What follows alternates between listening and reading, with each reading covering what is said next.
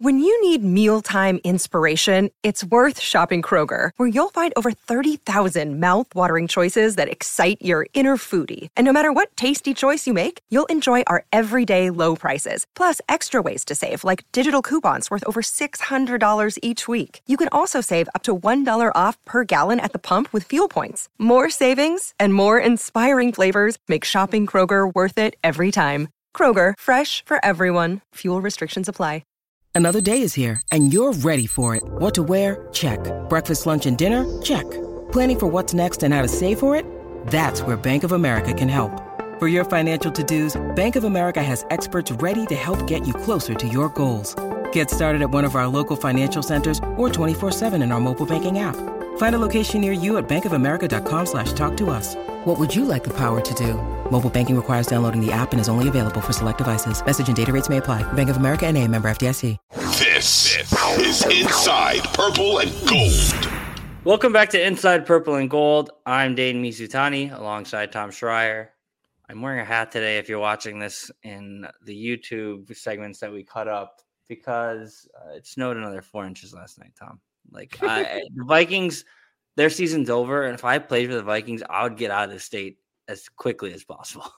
I was gonna. Well, I was gonna say most of them do, right? I mean, some of it's a little Yeah. tax purposes or whatever. There's a lot of warm places where they don't tax too much, but um, yeah, I was. I was trying to think of like who, like Thielen, obviously, but I was like, who, who kind of sticks around? This is the difference between you and I, though. I look outside and I go, hey, at least there's snow and it's bright. Um, I think if if there are people here who hate it, which I'm like, man, you have a long winter if you cannot stand snow Yeah. because especially this year it's been coming down. As long as it doesn't, I am I am flying out to San Francisco. I have the flight already. I'm I'm pot committed.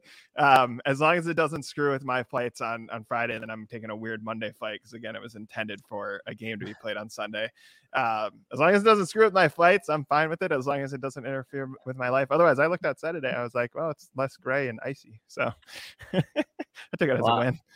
Tom had to rub it in that he booked the ticket to San Francisco and he is still going to San Francisco, even though the Vikings will not be going to Hey, San Francisco. I'm in the second round, baby. I I, I picked up a win on in round one. Yeah, no, I just thought I had it. I went to school out there, so I'm, I'm gonna go see people. But yeah, my friends are out there. Like, yeah, when are the Vikings playing? And I was like, not. They they won 11 straight one score games. So you can't do it 12 times apparently. Oh man. Well, let's go there. I mean, this week was kind of supposed to be about like you like we talked about preparing for San Francisco. I think Mhm. everyone kind of assumed like yeah, they'll get rode by the 49ers, but they'll beat the Giants at Yeah. home. They didn't. So this week was about locker clean out, pushing forward to the future. Um, and and all of that was kind of encapsulated yesterday um, when both Kwesi Adofo-Mensah and Kevin O'Connell spoke to to reporters. Kwesi's first time talking since the TJ Hockenson trade. Yeah. Before the TJ Hockenson trade, Kwesi hadn't talked, I think, since he cut a bunch of people on the last day of roster cuts in July. So it's not a, a it's a pretty rare occurrence that that Kwesi does talk. Um, uh, see, like nothing he said yesterday really stood out to me except for his commitment to Kirk Cousins, which we can get to. yeah. Um, but he, he was like a soft commit to Kirk Cousins. Um, Kevin O'Connell did most of the talking as he mostly does. Um, a lot of his answers, like the nuggets of importance, are like buried between like hundred words at the top and hundred words Coach at the speak, back yeah. of just Yeah. like coach speak gibberish. Yeah. Um, but I, I don't know, Tom. The, the most interesting thing for me to come out of yesterday, and, and I'll let you kind of say if you agree or if, if there's anything else. It's like the obvious elephant in the room is second question. Shout out to Larry Fitzgerald Sr. Oh, I love it. I'm so glad you said this. Yes. The first question of the press conference for those who listened to our show but did not listen to the actual press conference. So Kwesi, obviously, he, he comes from commodity trading. Um, Yeah. He's an analytics guy, um, a guy that came up. He, he he basically got hired. Or uh, like one of the reasons the Vikings hired him is because he's the antithesis of a football guy. Like it's like it's like a zag move when everyone else is zigging. Mhm. Um, so the first question yesterday, considering Kwesi Adofo-Mensah's background on Wall Street, comes from Larry Fitzgerald Sr., who, God bless him, ask some questions that sometimes come straight out of left field. Yeah. Well, this question was was fire. It was a banger. It was Mhm. Chris, you're involved in the stock market. Where would you put the Viking stock? and I'm just gonna touch this up because it was it was actually funnier the way he phrased it. He's like, "You're like a stocks guy," which like here's the thing, everyone is now. Like at one point, that was like an esoteric, right? You had you had like a stockbroker, and this was just for like you know the wealthy class or whatever. Now everyone has Robinhood. like like the fact that most people spent 2020 sitting there trying to buy like GameStop stock or whatever means like all of us, right? Which is was Yeah. the intent, I think, of the stock market. All of us are involved in this. So it's very funny to like distinguish him. I understand what he was asking, and I think he framed that very well. But yeah, I think you know it's one it's it's something I think about with Kwesi specifically because I think people actually really liked him when they first made the hire.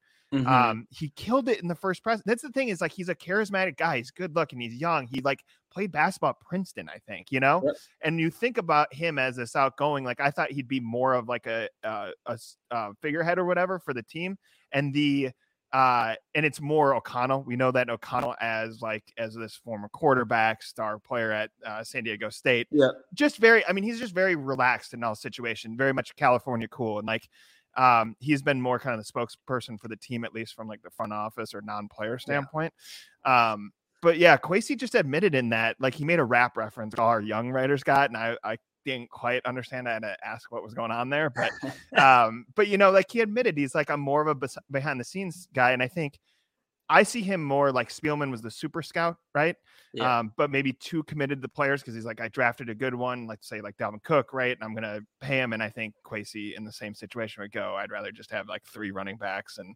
spend the money on receivers or whatever. But um, so they kind of hired a CEO, but it's a reminder that he is like at his core kind of a nerd. Like he's Yeah. right. It's stocks and bonds and and uh, probability and risk. And um, I think it's an important reminder that he is like I don't think he wants to be out front and center, right? And I think he he kind of thinks about all this stuff as probability, so he's not sweating it that like Cine got hurt, Booth wasn't as good as we thought this year.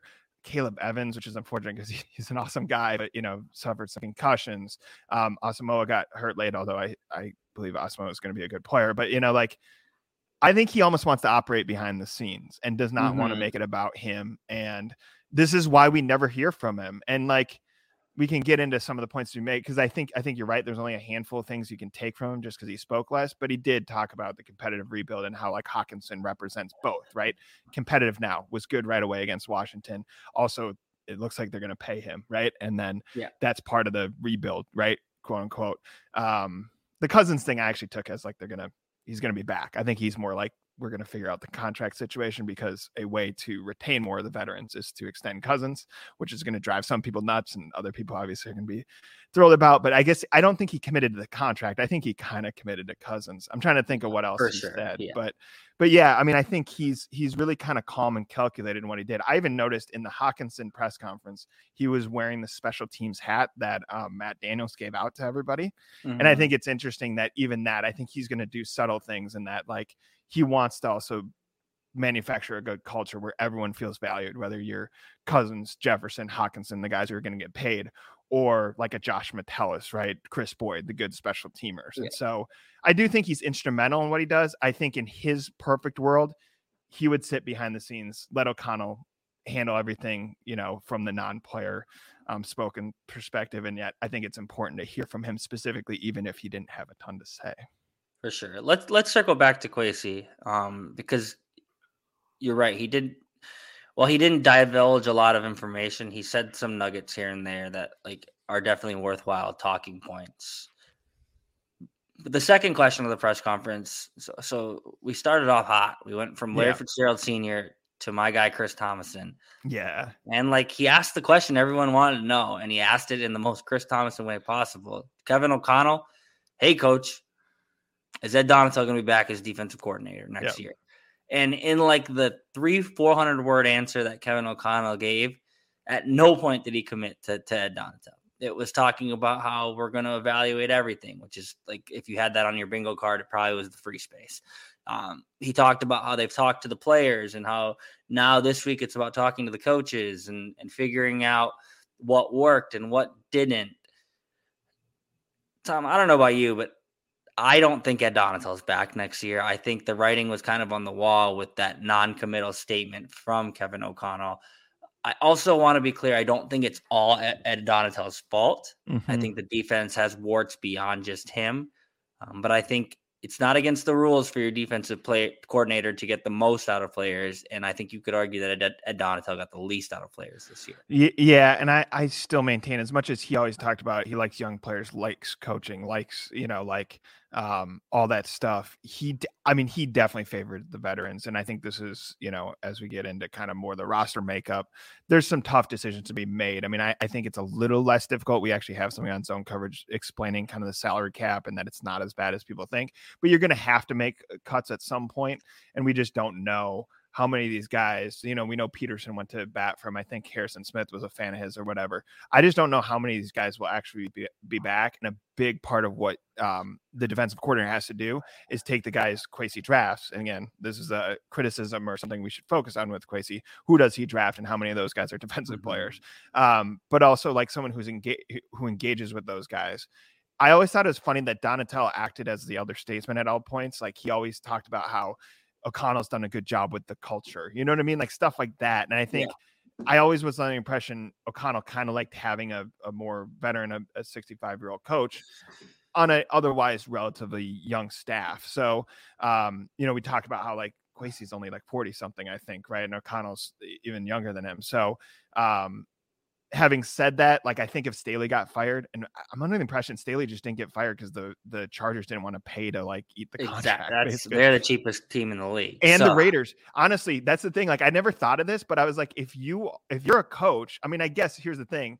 Uh, Kingsbury probably goes, whatever, man. They they're the Cardinals are going to pay me to coach regardless if I'm in Thailand or I'm here in the U.S. But like I think if you really want to like establish something, maybe you go to an organization that's that doesn't have the liquid cash, I guess, to fire you. But um, but yeah, I think if Staley had been fired, um, I think this press conference is different. I think it's more like, hey, we brought in Brandon, like he's one of our guys. You know what I mean? He kind of fits the mold of mm-hmm. of the mm-hmm. age range and the background that these guys came from. Having said that, like I actually thought at the end of the year, Donatello would stay because O'Connell wants continuity, wants the older coach. Also, I think O'Connell kind of or uh, Donatello kind of mentored him at one point or kind of got him into the coaching range. So there is a bit of a weird like dynamic there. Having said that, as much as you want a direct answer, um, I think it's fair for O'Connell. I think the way he phrased it, it was like we've talked to all the players first. I think he's gathering information from them, and then I'm assessing what's going on with Donatello. I don't think he was going to say anything unless he had something in hand, right? Like. Mm-hmm you know what I mean? That would be weird in the middle of a press conference to go, yeah, no, no, no. Actually, I just talked to Donatello. Uh, he's out. We're hiring. The, you know what I mean? I don't think that's ever happened in the history yeah. of a press conference. Yeah. And I think, um, uh, you know, he's probably weighing some of the other options. He's probably looking at what the players said about him and, and which players, right? Because if it's a player you're not going to retain, it doesn't matter. If it's Brian Asamoah, if it's a Caleb Evans, again, assuming that he's healthy enough to play, if it's even, you know, like someone like Cine who was injured, but like, I'm weighing those pretty heavily because if if if Cine or let's say Bynum, right? Bynum, a converted cornerback who plays an important role as a safety. If Bynum's going, dude, I don't know what Donatello was telling me all season. I really didn't know where to go. I had to play back because I don't understand how the defense. I learned more from Harrison Smith. I go, okay, I need to find someone who's going to get through to Cam Bynum. You know what I mean? Mm-hmm. And I think so. I think he did. You know, he did describe the process a little bit. I do think it's fair to say he has not committed to him. And to be fair, he didn't after the final game, which is, I guess, it's fair for him to say, "Hey, we just lost. and I'm not evaluating our defensive coordinator right now." Um, and then the other thing is, he said he's evaluated it throughout the season. So my guess is he has some priors going into this, right? I, I don't think yes. he's going into this like, oh, you're saying we were 31st in yards and you know what I mean? He gave up a lot of gash plays. Um, but yeah. I kind of imagine as much as O'Connell's cool about everything, he's frustrated that the offense, I think the offense still has another gear to get to, but the offense widely took care of its job, right? Um, yeah. With the exception of a few games. He's got to go, man. I just feel like I'm like fighting uphill because as soon as we turn over a possession or go three and out, the other team goes back and scores. So, um, I actually, I actually like have less faith that Donatello's coming back after this press conference than I even did after the final game. For sure, your point about like Kevin O'Connell not committing to Donatello post game playoff loss, totally fair. Like when when he's asked that question, and it's a fair question. um, are, are you reevaluating who coaches the defense? And he says, I'm not even there right now. Like totally fair. But I believe by Wednesday he's there. And I mm-hmm. understand, mm-hmm. like I think your pro- like the, your point about the processes is a good one. I think you talk to the players, you then you t- then you go ahead and do your exit interviews with the coaching staff, and then you make your decision.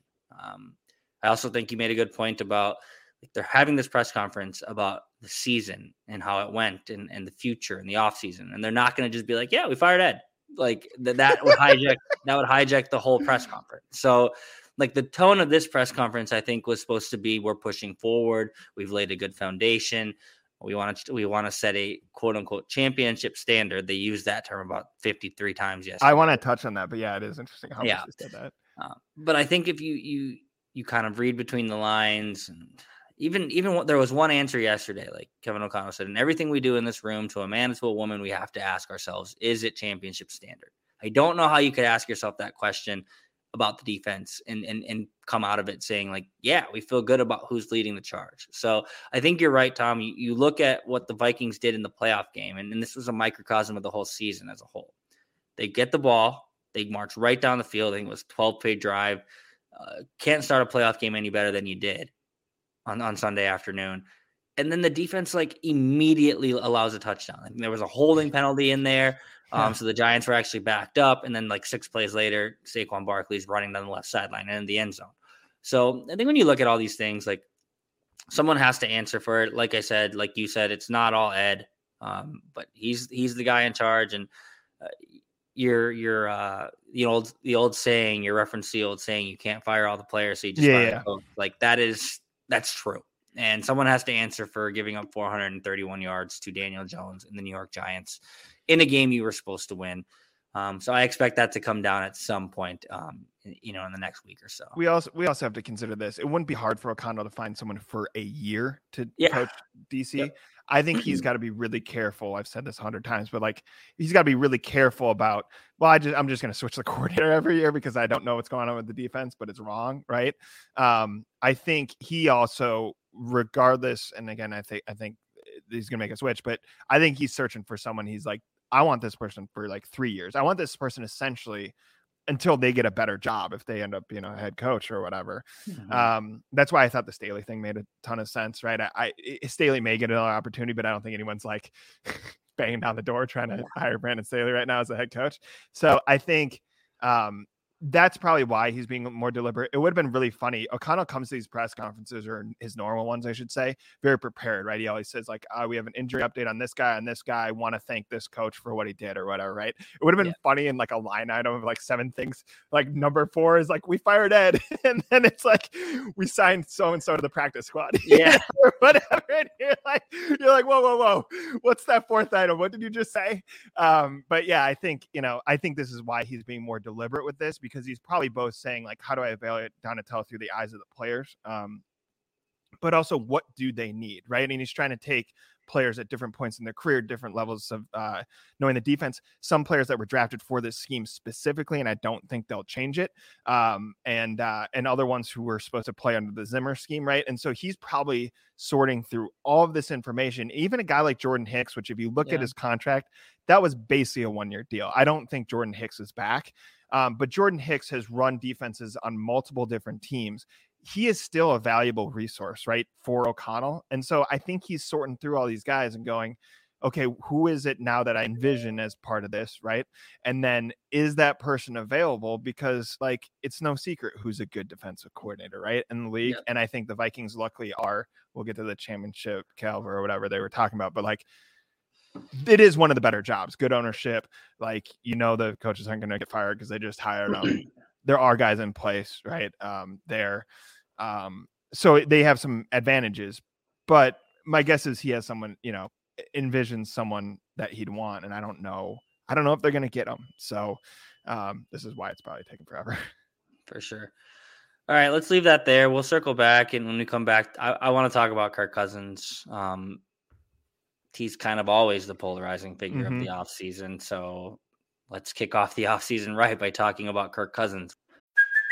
Hey, it's Kaley Cuoco for Priceline. Ready to go to your happy place for a happy price? Well, why didn't you say so? Just download the Priceline app right now and save up to 60% on hotels. So, whether it's Cousin Kevin's Kazoo concert in Kansas City, go Kevin, or Becky's Bachelorette Bash in Bermuda, you never have to miss a trip ever again. So, download the Priceline app today. Your savings are waiting. Go to your happy place for a happy price. Go to your happy price, Priceline. With threats to our nation waiting around every corner, adaptability is more important than ever. When conditions change without notice, quick strategic thinking is crucial. And with obstacles consistently impending, determination is essential in overcoming them. It's this willingness, decisiveness, and resilience that sets Marines apart. With our fighting spirit, we don't just fight battles, we win them. Marines are the constant our nation counts on to fight the unknown. And through adaptable problem solving, we do just that. Learn more at marines.com. Pushing forward into the offseason. We're not sitting down with the 49ers guest like we normally would be on a Thursday. We're not doing purple prop party like we normally would be on a Thursday. Season's over, off season's beginning. Um, but we're going to be around throughout the offseason. If you want to follow us inside purple and gold, anywhere you get your podcasts, also on the Audacy app. If you follow us and push that button, give us a rating and a review too, that helps.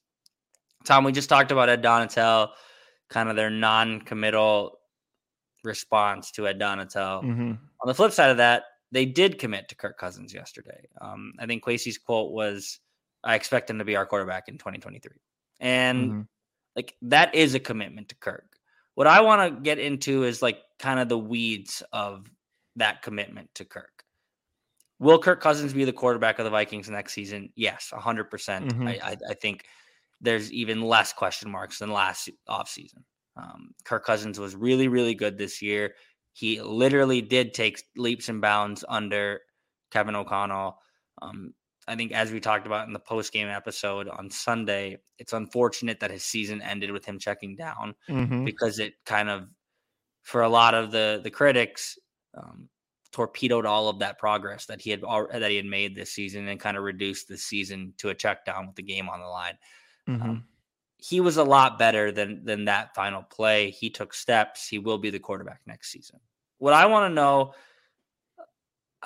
I don't want to know necessarily what you think Kwesi's going to do Mm-hmm. um, because I think he's going to extend him, and I think Mhm. that's just the, the way the money works. Um, you extend him for a year, you keep kicking the can down the road, you you create more money for this offseason because Mhm. you're in cap hell, and then you you kind of try to maximize this this quote unquote window of winning a Super Bowl. Would you extend him?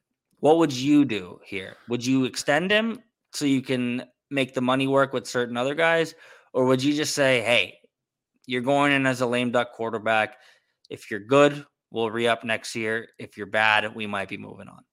No, I would extend him, and I think this is what goes into that thought process. He was better under this.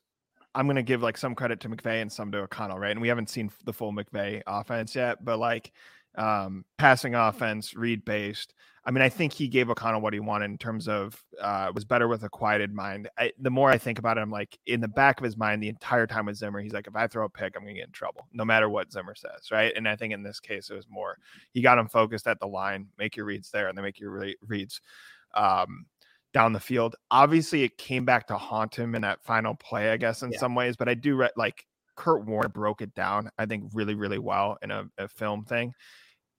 Look, he he maybe had Osborn deep. Uh, I don't. it- Jefferson's a YOLO. Like, I guess an interception doesn't matter at that point, but it's probably an interception if he throws it over that way. And like, it's funny that even in that moment, even though I think Cousins has been more situation aware, like he just he basically just was like, I don't want to take a sack, right? You know, I put the ball in play is how he put it with with him. Having said that, like almost in any other sequence throughout the year, it's been positive that he has enabled Jefferson while also I- throughout the year it just did not seem like he kind of held a grudge. Like if if Yeah. Osborn wasn't great in one game, he could be great in the Colts game, right? If uh if Irv Smith in the final game drops a I think it was second down, but like a surefire first down pass, uh he'll still find him in the red zone when everyone claps on Justin Jefferson. Um I think the only time I saw like a direct result of a two missed plays was Reagor in the Colts game, misread man versus zone. Kirk Cousins throws a pick six. Six. I think that's on Reagor. And then Reagor didn't finish a route, and he was probably like the fourth progression. Just didn't think Kirk would get to him. Yeah. Um, outside of that, and I think that was more a coaching decision than anything else. He has spread the ball around, enabled Jefferson. He gives you a floor, right? And this is what I'm I'm thinking. This is Justin Jefferson's team. That is the the transcendent player who will drive winning for us. So I'm going. I'm paying him. I'm giving Hockenson money, so I have a second option.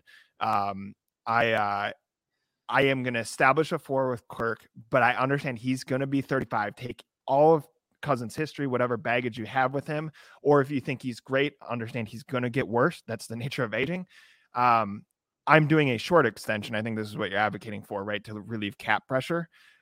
I'm also looking. I have five draft picks. I think they have four, and I think they're going to get one for Conklin as a um compensated, yeah, compensated pick. So like they I don't have the ammo to go get a quarterback right now. Right. You know what I mean? Yeah. And I think I got to use that stuff on the defense. Even if I'm trading back and getting more picks, I got to fill out my defense. So I extend him and then into next season. So, like two years from now, that's where I start throwing darts and going, can I sure. get someone in the second or third round or late in the first who I develop? And so I think that's how the timeline works. And I'm confident Kirk Cousins until age 37 will be good enough that he won't he will operate the offense. I'm not convinced he will drive winning for you. And they're going to be a weird team where the defense has to be fixed and the receiver drives winning. It's a very unique situation in, in the NFL. Yeah. See, like, I'm kind of at the other end of the crossroads, or uh, we're in this fork in the road, and you're you're going left. I think I'm going right, and I I understand like I understand why you do it, and in a lot of ways, Kirk has earned that leash of like a longer leash this year. He's shown that he can be a, a quarterback that wins you a lot of games, um, steps up in big moments. Um, he's shown the ability to grow this year. And you look at the rest of the league, like even average quarterback is not guaranteed. So I understand like those who want to do an extension this year, even if it's like just a year, um, like this extension kind of comes comes across as long. Like in the NFL, like you can just have a one year extension that basically just extends the contract one year, moves all the money to the following year. I understand why people would want that, would be in favor of it. I understand why Kwesi probably does it. I just don't know if the team's going to be very good next year. And if the team's not very good, I think that's an easy exit strategy to something else. Um, I think if you extend Cousins a year and you miss the playoffs next year because Detroit's going to be better. Green Bay, I don't know. They might suck, but they also might bring back Aaron Rodgers. We don't know. I think and he actually does come back. Yeah. Yeah. And if he comes back, then like it's no guarantee that that he just like flounders again. Um, the Bears, they're they're not relevant. They're they're still years away from from contention. But I guess what I'm saying is like imagine a scenario where what is today? January 19th, 2023. Imagine January 20 January 19th, 2024. We're talking about the Vikings. They just missed the playoffs. And now they have a year uh, one more year committed to Kirk Cousins. I think the the the, the, the feeling would be a little bit glum. Um I guess what I'm getting at basically is like you just had a, an amazing season and Kirk Cousins took a lot of steps. Um, but he's 34 if you give him a two year extension, at the end of that, he's going to be 36. I think he might even be 37. I, I got to check his birthday. But I think you got to give yourself some outs here. And uh, I don't know if Kirk Cousins would would would play as a lame duck quarterback. I'm not sure he would hold out because there's like 40 million reasons not to hold mm-hmm. out in, in, that scenario. Yeah. But I think you have to consider that alternative if you're the Vikings. Like we just had a great season. It did not work out. Um, this guy has been good for us for five years. Um, he, he's kept us relevant. We also only have one playoff win with him in charge or at the helm. I think giving yourself some outs might work out in your favor long term. Um, it might all be moot though, because I do think you're right, Tom. I think they're going to do it. Um, I think it's the most logical way to create money. Um, and you need money this offseason because not only do you need to resign a bunch of guys, you got to give Justin Jefferson the bag. And without cutting a bunch of people, the best way to make money to make money, to create money out of thin air, because that's basically what you can do with the Yeah, Create cap. cap. Yeah. Yeah. Yeah, to create cap um, is to extend Cousins. Yeah, yeah, and I I do to be clear, like I don't know, he's I don't think he's going to drive winning for for a great team. I don't think he the playoff stuff is really interesting, but again, I I'm more inclined to blame the defense. That I know they only scored what 24 points, so like Mhm. um there's still something lacking there, but like yeah, I, I saw that as more the defense on the um on the defense against um the Giants. And I just I do I mean people want immediate stuff because the NFL is so like you think of how short these players' careers are and the short the windows are to win or whatever. I just I don't I don't know how with their draft picks and and needing to overhaul the defense Yeah. that they they take stabs. And I think I think this is going to be an anti Spielman draft, right? Um uh in terms of what Kwesi's going to do. I think he's going to have some Spielman drafts. I think he's going to have some where like you're like why did they have like two picks in the third round and you know two in the fourth and you're like they're just throwing darts at the at quarterbacks or various positions that they need help in. Um, but yeah, I it is a weird situation because I'm not. I, I understand like Cousins is an NFC quarterback, and what I mean by that, look at who's quarterbacking the teams, and yeah, the fact that the Niners might win with Brock Purdy is bonkers. That is literally the last player picked in his draft class. Yeah. Um, it's also maybe a lesson for the Vikings that and other teams around the league. If you don't have the guy, there's maybe a way around. I just don't. I I don't want to play with that too much when you have Jefferson because you're just gonna upset Yeah. him. If if you know what I mean. I but you know you're talking about Dak Prescott's and stuff, and uh, on the other side you're talking Mahomes, Allen. You know even the even the teams that aren't that good like Jacksonville as Lawrence or whatever. So, um, you know they they do have to prepare for a world though in which the NFC that balances out and. Um, you're gonna have a quarterbacks that drive winning, and to beat those teams, you're probably gonna need better quarterback play and certainly better defense. So, it's I'm less like committed to Cousins as like the superstar, more that I think he's gonna have some longevity and Yeah. he gives you the baseline. And I just don't. I think that I mean I understand the Hockenson trade and I understand why they don't don't have many picks, but it, I'm sure in a in an ideal world they'd have a few more and you'd actually take a stab at a quarterback this year. In which case it would give you a little more leverage to Mhm. um to wait on Cousins. But I think he gets mm. extended, and I think you know I understand why he's a hot button. I think when you're good but not great, some people are going to get on board with you and think, man, he still has something to give you, right? And I think other people are going to go get him out of here because you need a great quarterback to win. So I understand why. It just it's hard to be reasonable with Cousins because yeah. people take one side or the other. Yeah. Yeah.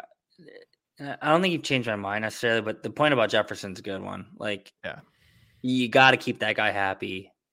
It, it does actually seem like he likes Cousins, like, or just at least goes It's- to bat for him. It's weird. Like, he's i think he treats cousins like i've tried to think of like how to how to say this because there was like the famous quote this is obviously in the zimmer era where things were kind of dysfunctional and also jefferson was maybe a little younger and not as polished he did go on tv and he said something like um this was on nfl network i think and he was like i love joe burrow right who's this college quarterback yeah, he just has so much more swagger than cousins and it's funny to think of how like swagger has manifested for kirk cousins it's been yeah. uh, the famous quote, uh, Kyle Shanahan, his swagger is he has no swagger, but also like the fact that little kids now are showing up to games shirtless with chains because Cousins did this twice on the airplane or whatever.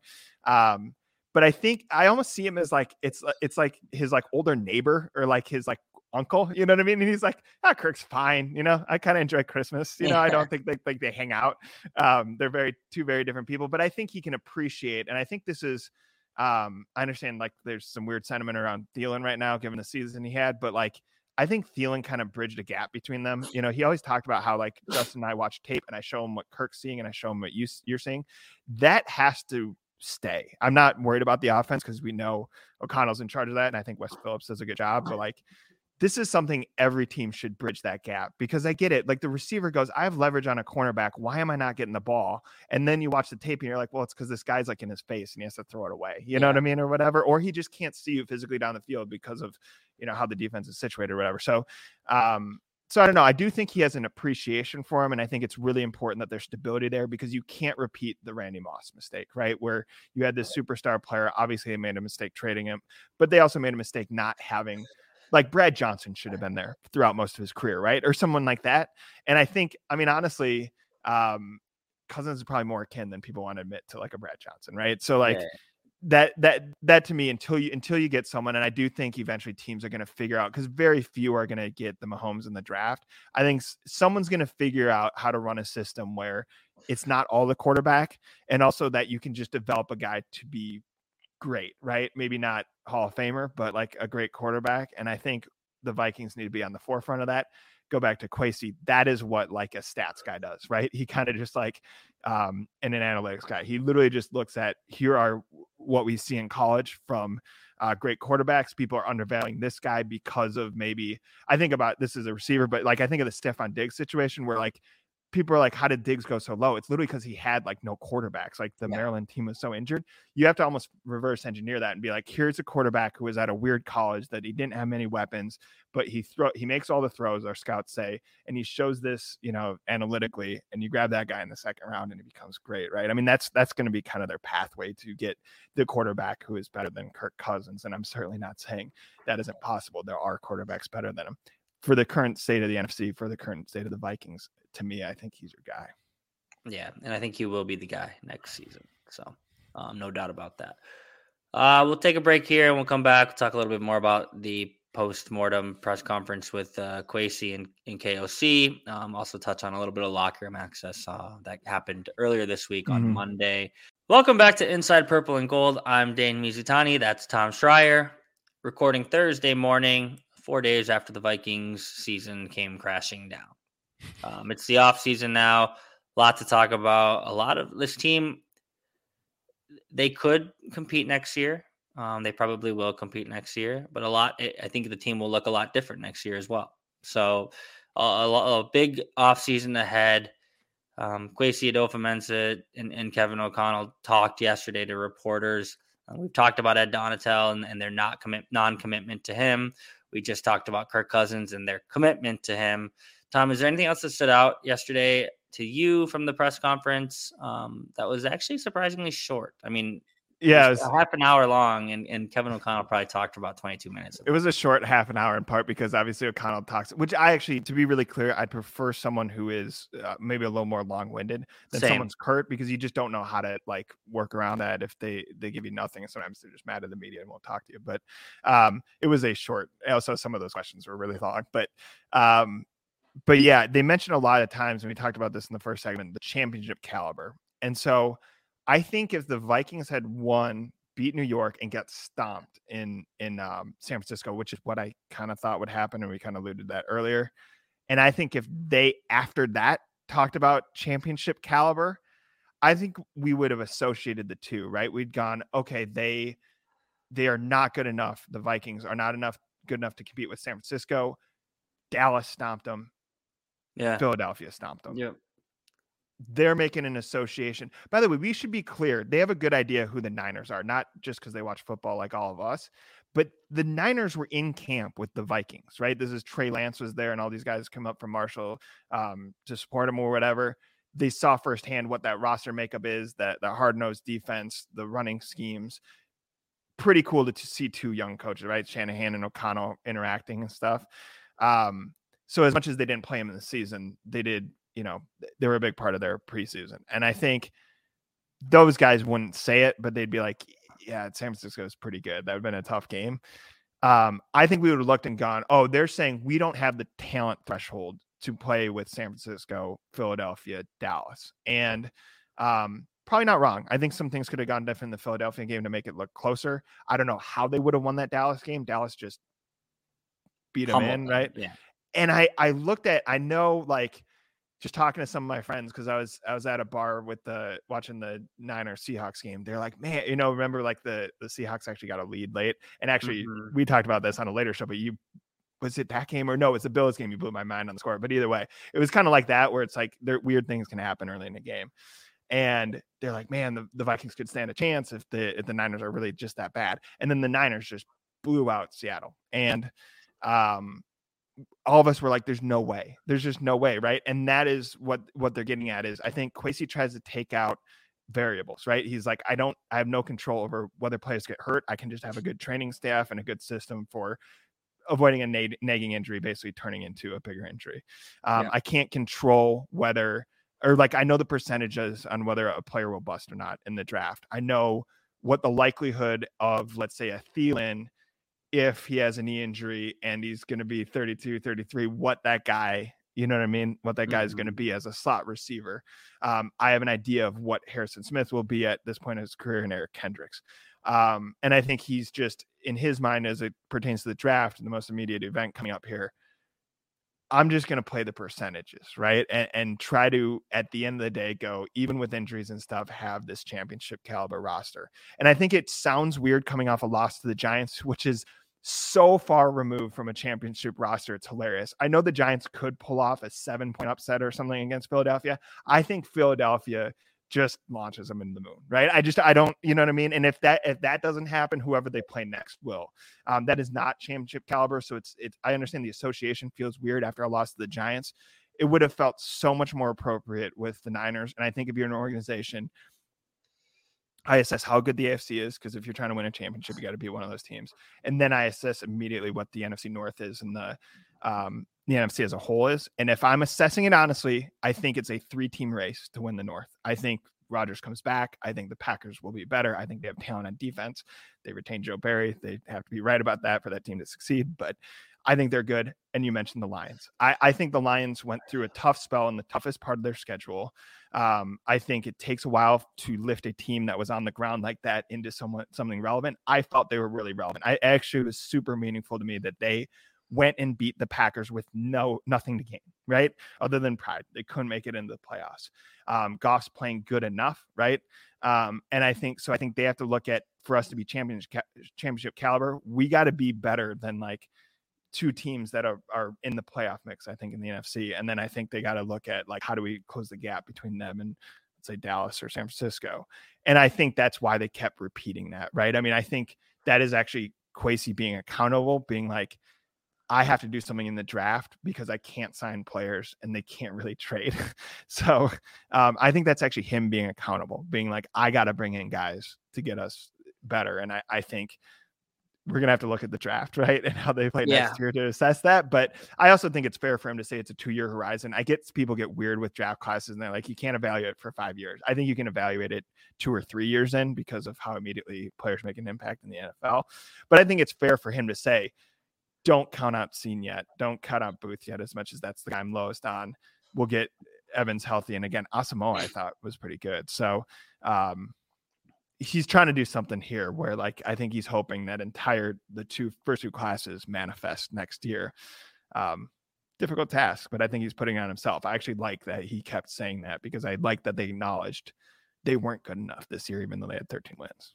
Yeah, and he even mentioned that in like his first opening comments, or at least Kwesi Mensah did. Like it kind of came across as like a little awkward because to your earlier point about that he's like a nerd, like Yeah, yeah. like and, and he even said this earlier. Like someone asked him, I think Alec Lewis from the Athletic asked him, like, Mhm. what did you learn most in in your first year on the job?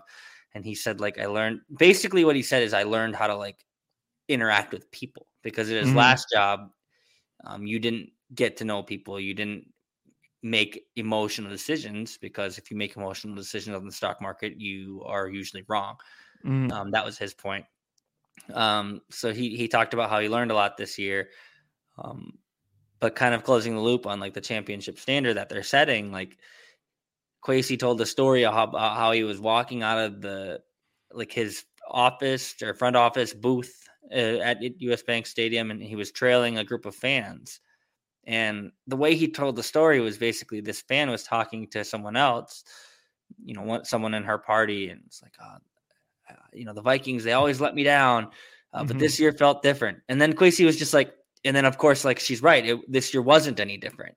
and like the way he delivered that was so like abrupt, but it, it was a good like self uh, actualization or like a moment of self awareness where like you can see like yeah this is no different. Like the, the 13 and 4 seemed really good but it's no different than than the teams that just bowed you know the teams from yesterday that have bowed out too early.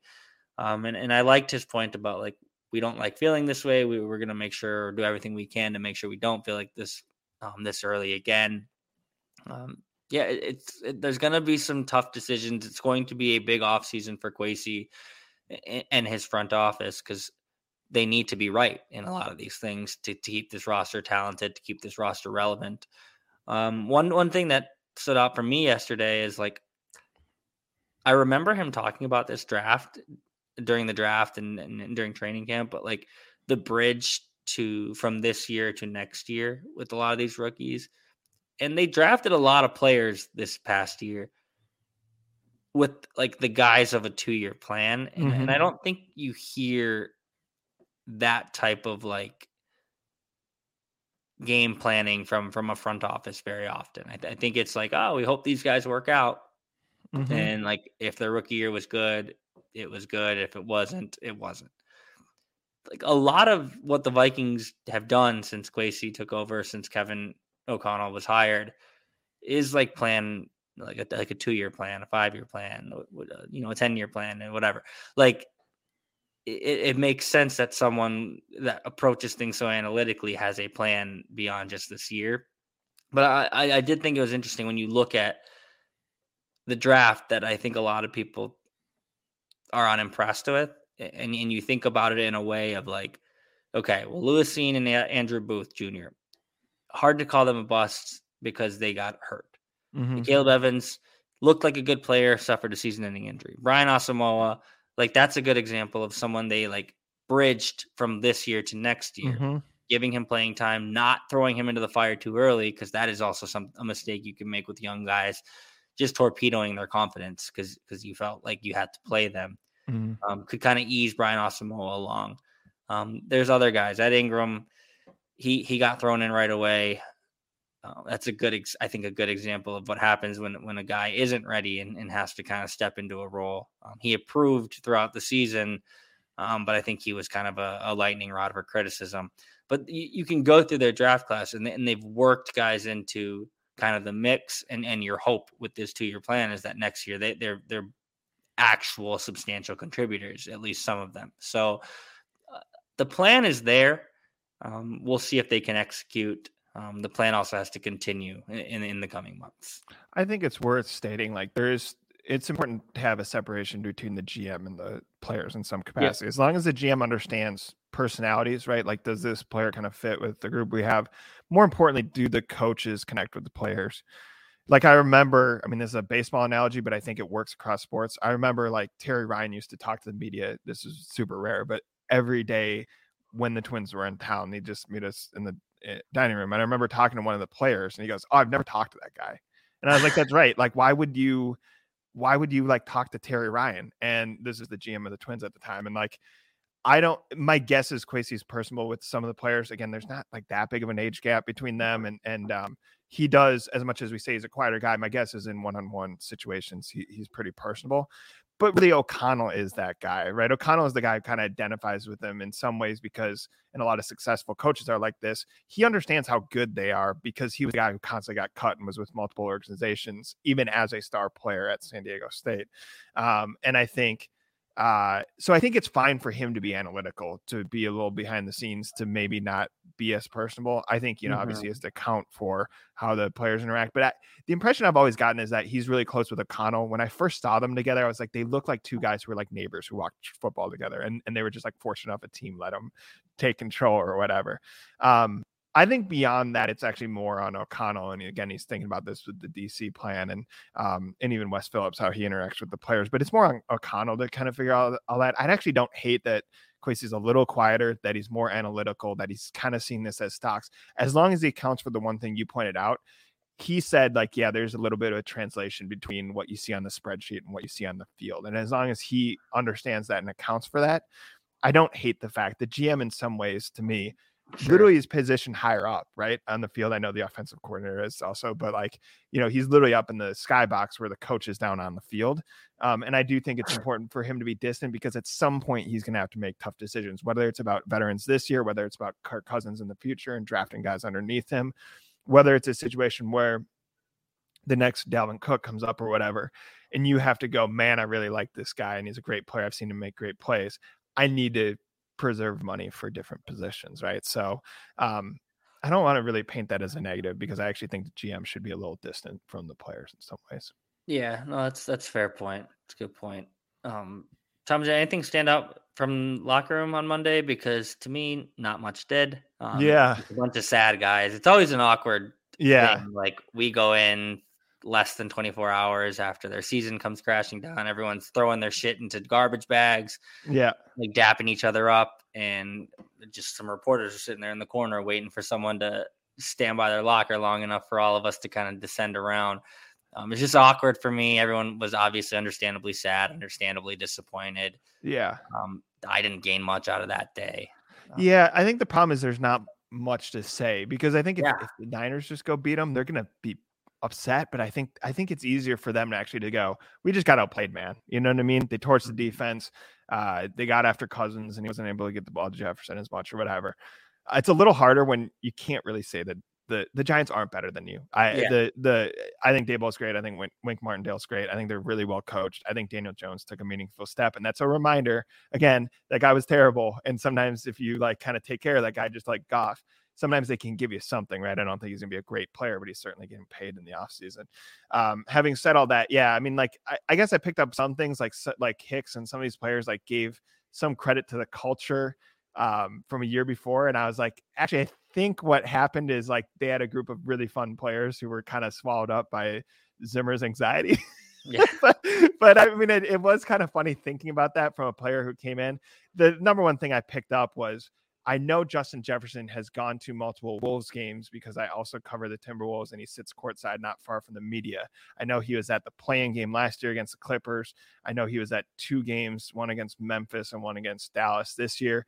He said he was at a fourth, and I can't, it might have been a playoff game or something. I can't remember what it was, but um, he he weirdly was at the game so this is against memphis that the and i know some of these some of the vikings listeners don't know anything about the bulls but the Karl-Anthony Towns their st- one of their star players got injured the game before and then somehow the wolves beat memphis who beat them in the playoffs. Um, and that was the start of anthony edwards going on a tear like 25 points a game kind of asserting himself as a star. He also seems to have a similar mentality as as justin jefferson in that turn on the lights, put pressure on him, he'll be great, right? Um, and I wanted to get a little bit on him, so I started with Edwards is play from Georgia, played football as a kid, built like a football player. Like he compared to a lot of these wiry, tall basketball players, he's especially for a young player, like pretty big. And uh and famously like lets people know, right? He goes on like Instagram and is throwing a ball 80 yards down the field that he kind of played some football, right? But he compares himself to Jalen Ramsey, right? This this star cornerback, um, as opposed to another basketball player. And I asked Jefferson about it, and he kind of laughed and he's like, Well, he talks a lot of trash. I like, I mean, you're courtside, you hear it, right? Um, and and in that game, Ja Morant, the Memphis game, Ja Morant got kicked out. And I remember Edwards went to Ja Morant's dad, who was sitting courtside, and pointed at himself. He goes, "I'm the truth. I'm the truth." And like I was like, Jefferson was close enough; he could have heard heard that. But um, I did think that was funny. But he goes, "Yeah, I see the football background in him, and that he plays a little physically one on one defense or whatever." Um, and I was like, I waited all year long to get that nugget because it's not something you can really ask in front of the cameras. It would just be a very random question on like a week, you know, seven before a week seven game or whatever. Um, and like it's just hard to track down Jefferson because he's obviously popular, right? He's he's doing all sorts of different media or whatever endorsement deals, whatever he's doing. Um, but I was happy that I kind of I was like, it's interesting to hear a football player talk about a basketball just player who describes himself as a football player. That was the most exciting thing. I also noticed Justin Jefferson has a lot of shoes. Um, but other than that, I did not pick up a lot from that locker room session. So Tom asked JJ about Ant and learn that he has a lot of shoes. I will never petition for less access because COVID was a good uh, indicator of like it is nice to be back in the locker room. It's nice Yeah, to yeah. have these conversations. But that's proof that the, the post locker room cleanout day is eh, That not a lot comes out of it. It's just an an hour of awkwardness. Um, yeah, that it's it's kind of hard to.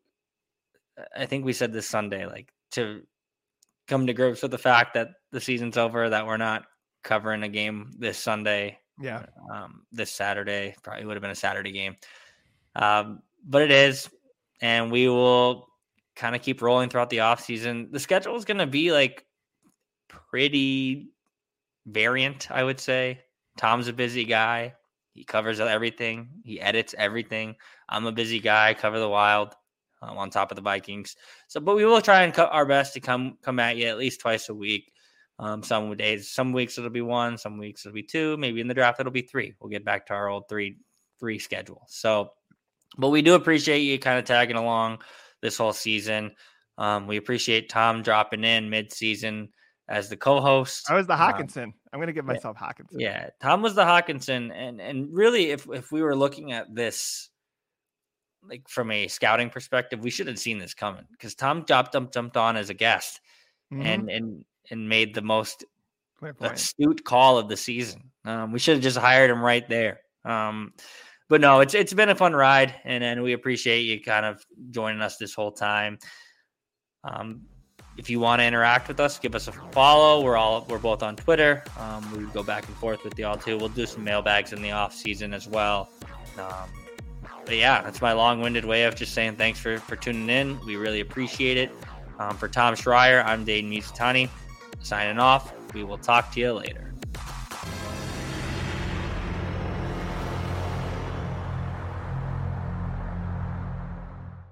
2400 Sports is an Audacy company.